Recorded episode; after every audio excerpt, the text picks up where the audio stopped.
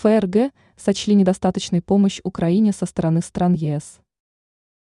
Немецкий канцлер Олаф Шольц посчитал недостаточной помощь Киеву, запланированную странами ЕС на текущий год. Немецкий политик также призывает их оказать украинской стороне больше поддержки. Об этом он высказался в ходе беседы с журналистами издания Дайцайт. По его словам, суммы, предусмотренные европейскими странами на текущий год, пока недостаточно велики. Политик пояснил, что на фоне этого проводит телефонные переговоры со своими коллегами и просит их делать в таком случае больше.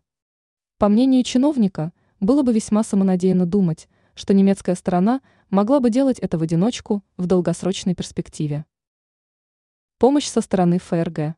В недавнем времени о поддержке украинской стороны высказался руководитель немецкого финансового ведомства. Он рассказал о невозможности Берлина в одиночку оказывать Киеву помощь. Ранее стало известно о том, что глава оборонного ведомства ФРГ пообещал дать украинской стороне шесть вертолетов «Си Кинг».